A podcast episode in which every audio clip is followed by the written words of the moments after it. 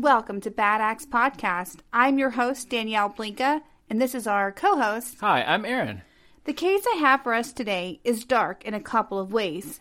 I found it while searching for great cases involving mummies. Mummies. All right. I love mummies. If you follow us on social media, you may have seen a post I made about one of the other notable mummy cases that I found.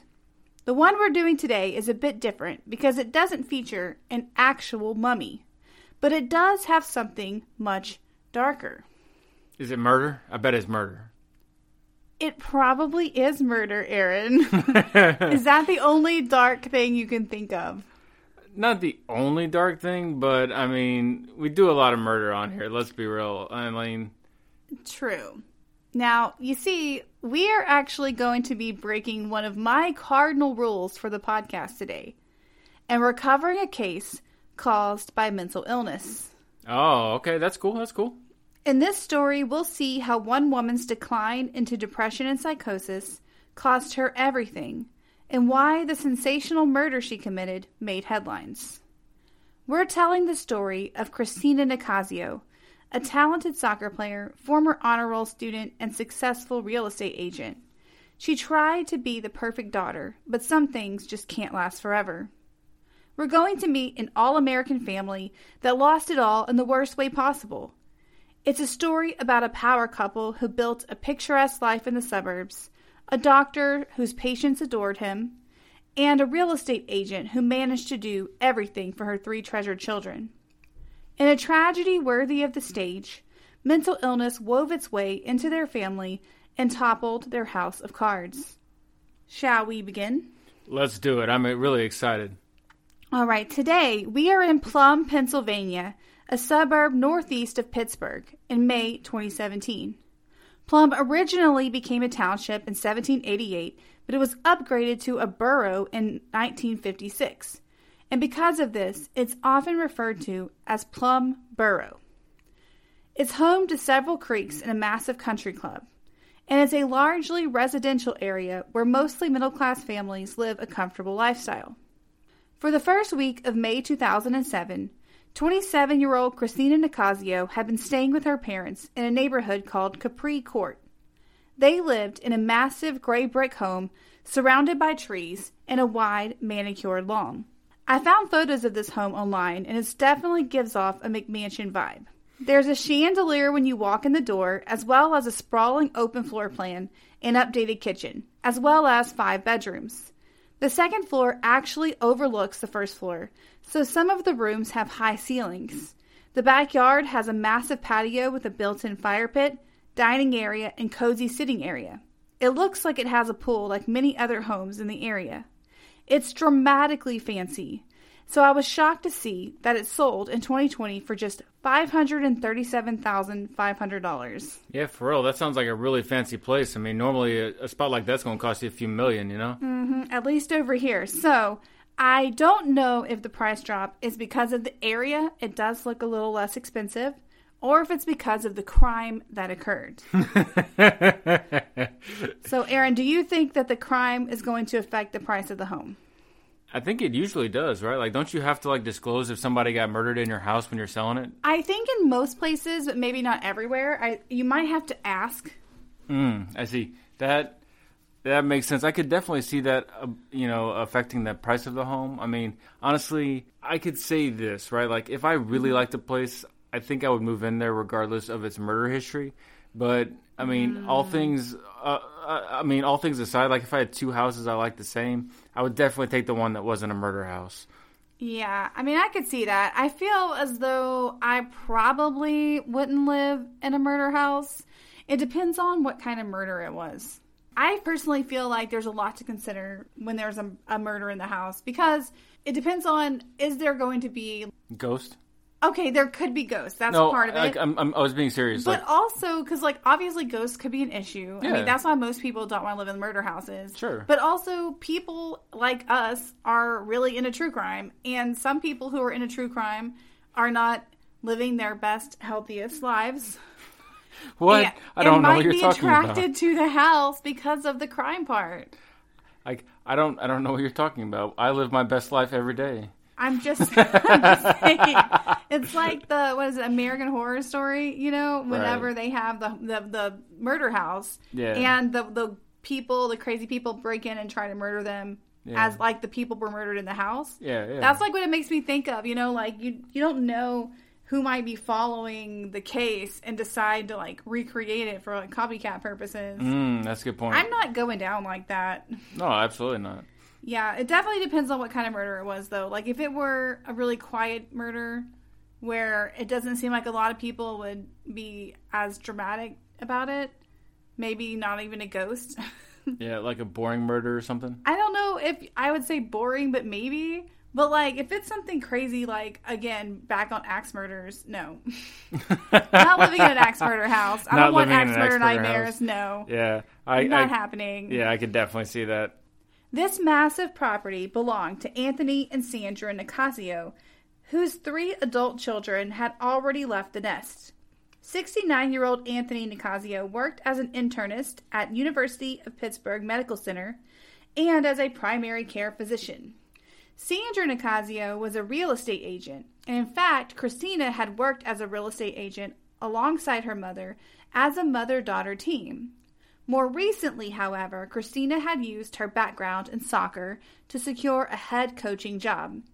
As a star player in high school and college, Christina's name was still well known in the sporting community. Now, I should point out that she is 27 at this point, but when the events of this case occurred, most of the articles about her referred to her as soccer star or like former Pitt Panther player. So clearly, the soccer thing was very important to her persona in the community. Yeah, it seems like she had a lot going for her, you know. Definitely. Now, family members described Christina as being close to her parents, particularly her father. She had discipline that helped her succeed in sports and school. At 27, she'd been on the verge of making her dreams come true. However, it just wasn't meant to be. Unfortunately, Christina was going through a rough patch that spring. A week earlier, her fiance had called off their wedding, and she was taking it very hard. Not only that, but people close to her noticed a change in her behavior.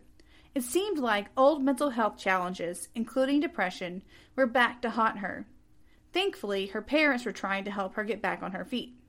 It isn't clear from reports if the fiance broke up with her because she was in sort of a mental health decline or if the mental health decline really started happening after her um, engagement broke up. Yeah, I mean, it's you know a, a big event like that can definitely trigger you whenever you have mental illness, you know. So Mm-hmm. For it's, sure. I mean, it's it's obviously there's no way for us to know, you know, in retrospect, but it's, I mean, e- either way, it's sad. I mean, depression's a bitch, you know. It's Mm-hmm. Yeah, and I do have to say, like, she had apparently started saying things that were weird, which we will talk about in a moment. So it is possible, based on reports, that she may have been having these moments before her fiance called things off. So that might have been part of it. It's just we can't say definitively. right. Makes sense. But helping Christina turned out to be harder than it sounded. She was caught in a spiral, and her inner voice only saw one way out. She wanted to harm herself. Not only that, but Christina started saying things that just didn't make sense. Her parents knew something was wrong. Their daughter needed help from a professional. Now, Anthony and Sandra were no strangers to the healthcare system. After all, Anthony worked at a nearby hospital and treated patients of his own. They were sure a doctor could help their daughter overcome her illness, so they decided to take Christina to a hospital in nearby Monroeville. There, she could get treatment. On May 6, 2017, things came to a head when Christina's parents enacted a plan to get their daughter help. For hours, they begged their daughter to go with them to the hospital. Unfortunately, Christina wanted no part in this plan. According to news reports, her parents' decision to take her to the hospital made her feel like, quote, her world was ending, unquote. She felt like she needed to fight for her life. Wow. I mean, that's really sad, but I I can kind of understand where Mm-hmm. she's coming from. I mean, it's it's hard to make somebody get help that don't that doesn't want it, you know. 100%. And I feel like it's so easy to look at it from the outside when you see someone who needs the help to say, oh, you need to get help. But the actual getting of help is incredibly terrifying because there's so much judgment surrounding mental illness that when you have one, it's hard to tell who is trying to help you and who is trying to harm you or make like take advantage of the fact that you have this mental illness. Yeah. I mean, I know I've talked about my mental health struggles a bit on the podcast, and it is really hard because some people in your life, even people who you think care about you, will kind of use the mental illness against you. And they'll use the fact that you had these struggles to like win arguments or make themselves look better. And it's hard to know who in your life is helping you and who is actually kind of harming you. Yeah, it's it's a it's a vulnerable position Mm-hmm. to put yourself in, and that's that's hard for anybody for sure. I mean, it's Yeah, and then not only that, you just have the symptoms themselves. I mean, Yeah. there's a lot of paranoia, whether you're depressed or psychotic or what.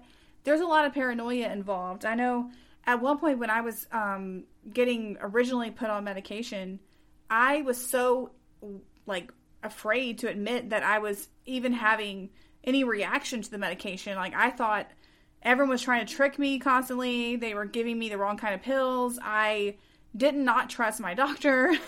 I did not trust my parents. I didn't trust anyone. I was really just my main feeling was fear and just not being willing to just accept that someone was trying to do the right thing by me. yeah, it's it's hard, man. Especially like when people are adjusting your meds, like that's that's rough. Especially at least for me, it was really tough whenever I first started getting into it. I mean, it didn't help that I had like a pretty bad reaction to the first you know medications that I got put mm-hmm. on, but I mean at the same time, like there's it- it's it's like you say, there's a, there's a lot of fear involved because it's there's so much uncertainty and you just don't know you don't know what to expect whenever you're first going into it. Yeah. You know, and I don't know that there's anything anybody could have really said that would have prepared me.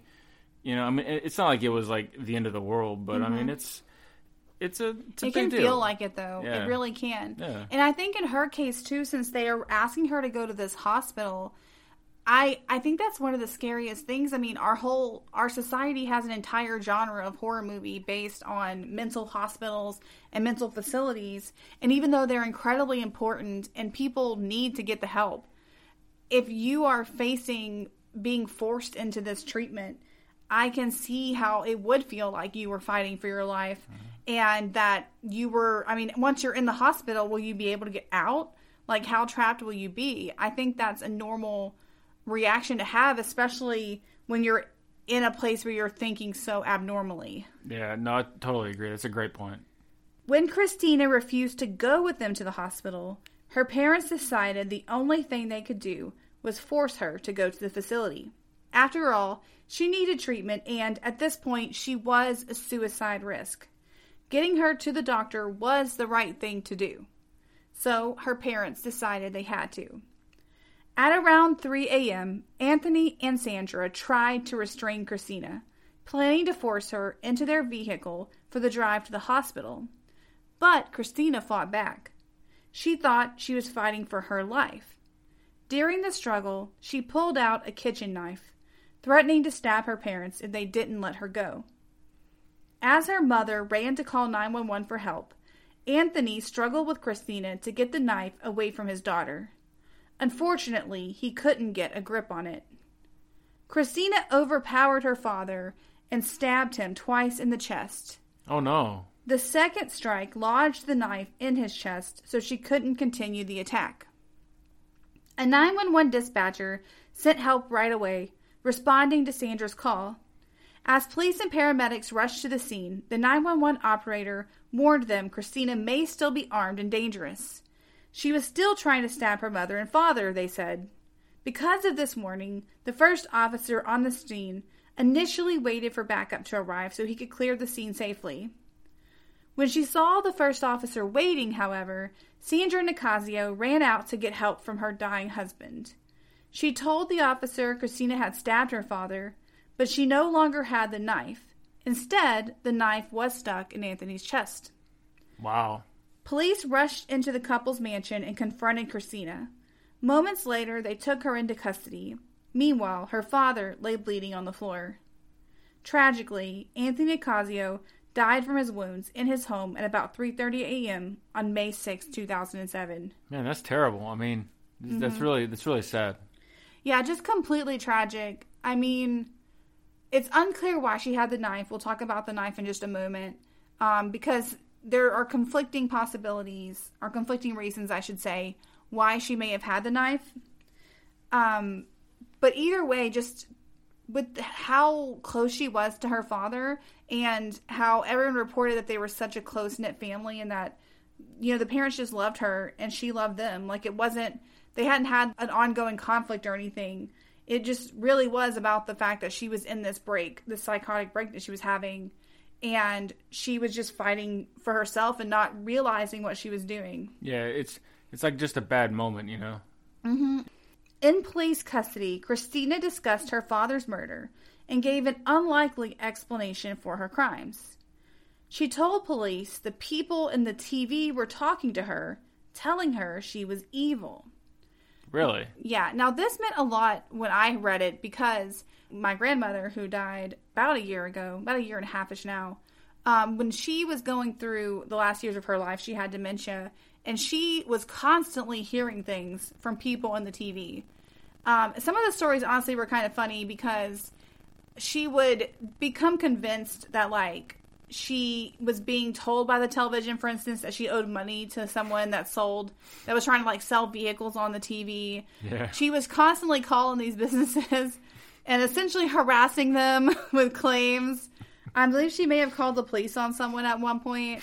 it was a lot, and so yeah. and so, um, obviously it's traumatic when it's happening to you, and it's very scary. But um, when it doesn't end in like murder, it can be a little bit funny just because of the outcome of the situation. Yeah. Um, at least for us, it was when she would recount some of these stories of calling up a business and like trying to cancel her sale or something that didn't exist. That was kind of crazy. but it kind of reminded me of that. And I think that if you haven't experienced anyone in your life who had that happen to them, it sounds crazy that you could hear the TV telling you to do something. But when you're having some psychotic issues, it's it's rough out there, and it's completely conceivable that she thought that the TV was telling her that she was evil. Yeah. Then, in addition to telling the place that the TV called her evil, she blamed the movie The Mummy Returns for her decision to kill her father. What? That's a great movie. It is a great movie. Um, this is where the mummy comes in. This is how I found this. Okay. Yeah, so she blames the mummy returns, and she sort of explains to several news outlets. This is the quote that she gives In a movie, someone who can't love someone else, they stab their father. Unquote. This part was confusing to me because I have seen The Mummy, obviously, and The Mummy Returns. We both love this movie to yep. the point that we went and saw the new one, the Universal Monsters one. And we both did not love that movie. Well, I loved it, but not for the same reasons as the other movies. For reals. Um, we saw that movie when we were like pretty new in our relationship, I think. Yeah, it was it was relatively early on. Yeah, I mean, and we were. I remember we were like near the endish. It was the scene where I forget exactly what's happening, but for some reason the mummy is like raging around, like chasing a car or something. Yeah, yeah. And I, that was the point at which I just reached my limit, and I just said audibly, like really loud in the theater, oh my god. And then i just looked over because um, i felt embarrassed obviously because i was disturbing the movie. And aaron just had this look of pure happiness on his face. And i realized in that moment that both of us fucking hated that movie. and we were going to troll it so hard as soon as we got out of it. and that's exactly what happened. Like honestly, we had like the greatest time trashing on that movie. It For was real, it was so it was Bad. amazing. But the original, like, the both the old one, the old timey one. Actually, the old timey one's got some problems. Um, because it has some insensitivities. Yeah. But the new, the one that's from like the '90s, the ni- I think it's 1998, yeah. is great, and yeah. I believe Mummy Returns is from 2001. Both of these movies are amazing, and I'm no one's quite sure exactly what she meant by the movie made her do it because there is a scene where um Anck-su-namun and what's his face? The the mummy. Yeah. Amenhotep is that his name? Imhotep. Okay Imhotep yes. Yeah, why am yeah. I so bad this all of a sudden? I watched that movie like a million times. Okay so they kill her dad so they can be together. And so some people were speculating like is that what happened? But am I crazy or did that happen in the first movie? maybe it happened in the in the returns too. Isn't that the one? Is the returns where where Rachel Weisz like figures out that she is the reincarnation, the reincarnated version of the of the hot lady? I think so. Like I, I think that's the one eh, that that that you're talking about. Like Yeah. I honestly I remember the scene. Like I like meant the to murder scene, rewatch but- this before we do it. We're gonna have to rewatch it after and like Yeah. like update everyone. Yeah, for real. But the first one is when they're in Egypt Yeah. and Brendan Fraser is like being weird and like also hot somehow. And then Rachel Weisz is there and she's also hot and then they fall in love. That's like the whole plot of the movie. Don't at me. I know that that's not the only thing that happens. Okay, and the There's mummy's there. There's there, also yeah. there's a mummy there. Okay, and then the second movie they have the son that like doesn't listen and he releases the mummy a second time. Yeah. Correct? Yeah. Okay, I guess maybe that's the reincarnation movie. Yeah, I think the reincarnation one is the second one. Okay, because if that's true, then it is when they kill the dad. yeah, yeah, they kill. They I remember them killing the dad, but Mm-hmm. like that seems like a different scene or, or like a different uh, scenario than, than Yeah. what we've, that we've heard so far. I mean, Yeah, well, because like I think what her reasoning though was is that since her fiance had dumped her, and now she's not with him anymore, Right. then like somehow she has to kill her dad, okay, which doesn't completely make sense. And I think at first maybe people were like, "Oh, she's just using the mummy returns," but have I'm sure that everyone out there has had this moment, whether you have a mental illness or not, where you're watching a TV show or like a movie or you're listening to a song and you think that it's some kind of like prophetic thing on your life. absolutely. And I feel like this was an extreme version of that. It's like a mentally ill version of that, where like she watches this movie, internalizes it, and thinks to herself like, "This is what I need to do because this is the person that I am. I'm this like person who can't have the love, who's in the the position where everyone's trying to tell me what to do, and I'm not able to like be the person I want to be. So I need to do this this stabbing." yeah.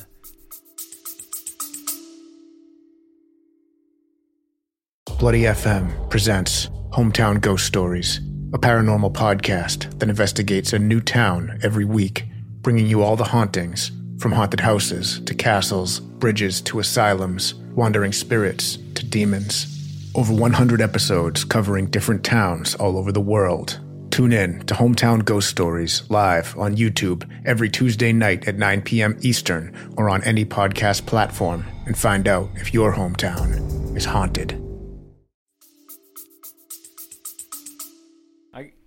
And I see what I see what you mean. Yeah, that's that's tough. Yeah, it's really hard to say because I feel like unless you're in that moment with her, you really can't know for sure exactly what happened. Yeah, I think that based on what we information we have and my own experiences with mental illness, that she was just watching the movie that day and getting the complete wrong message from it, and thinking to herself, "The universe is telling me this message," yeah. when in reality it was just like not the universe. It was just a movie. Yeah, and mental illness lying to you. Yeah. Yeah, mental illness is a lying little bitch. So, Yes, it is.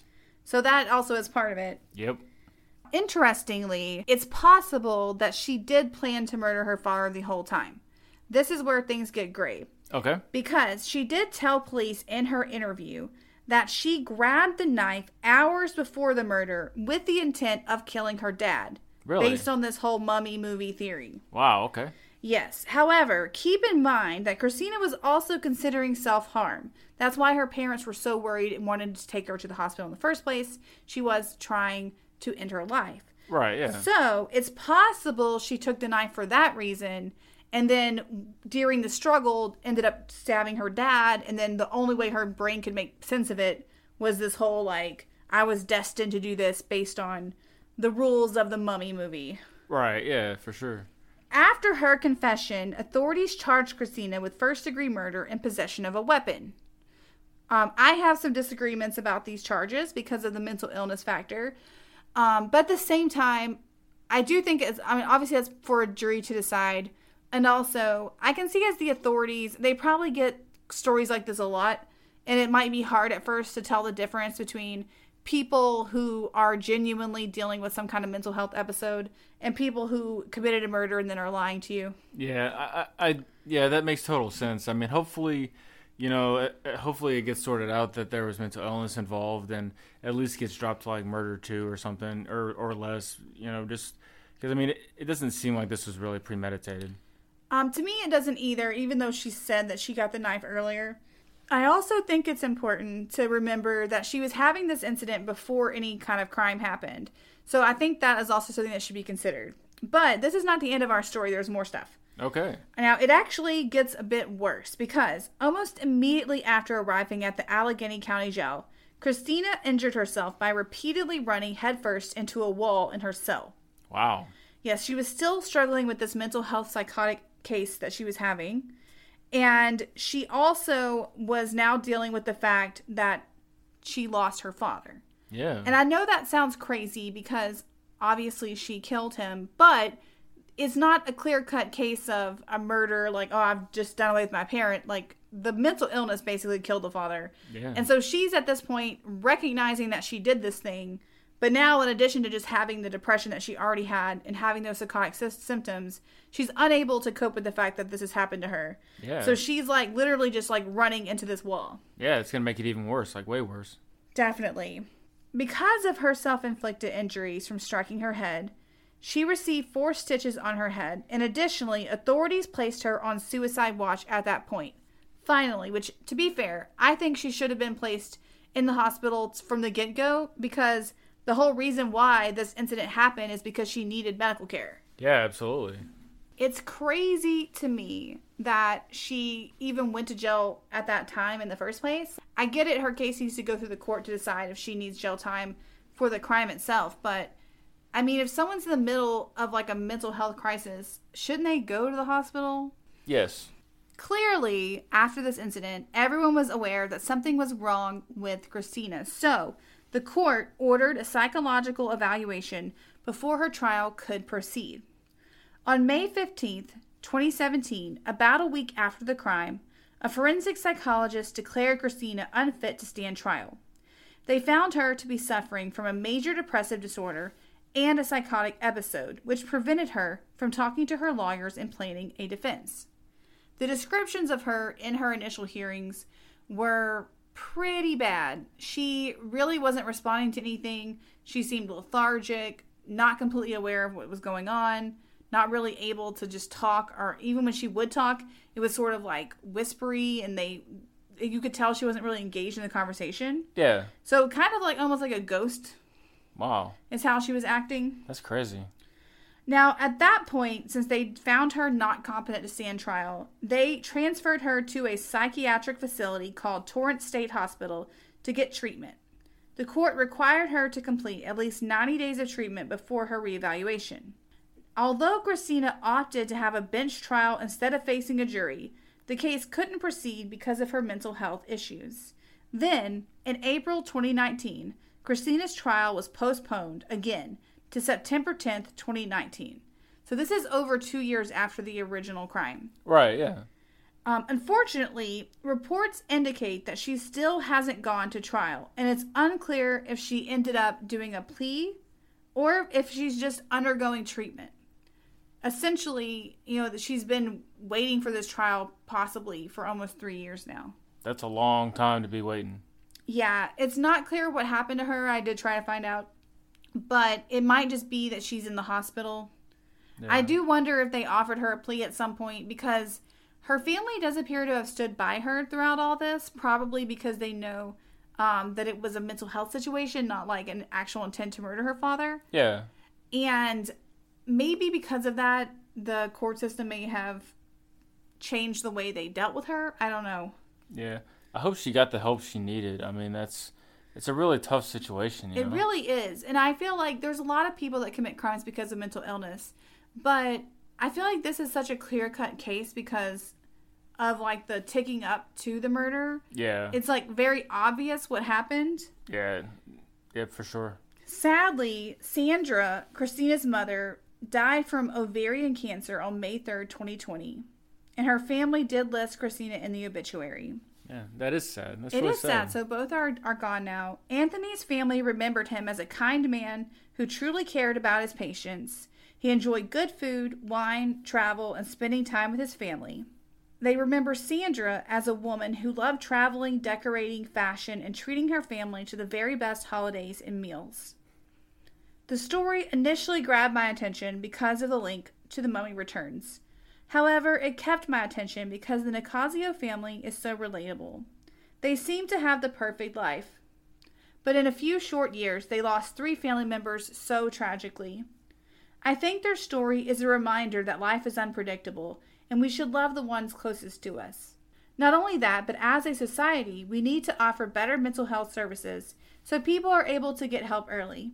Additionally, we need to address the stigma around mental health so people feel comfortable getting treatment. If you or someone you love is having thoughts of self harm, please call the National Suicide Prevention Lifeline at 1 800 273 8255. We hope you take something positive away from this case and let the people you love know you care.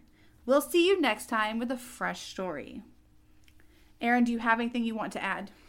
No, I just like to to reiterate the you know like if you're having uh, you know mental health issues, please you know speak up, say something, get help, get treatment. I mean, I mean, there's there's always somebody that cares about you. I mean, mental illness will lie to you. It will tell you all kinds of things, but I promise you, there's somebody in your life that cares about you. And you know, please don't be afraid to talk to them. Call the hotline. You know, find find a doctor.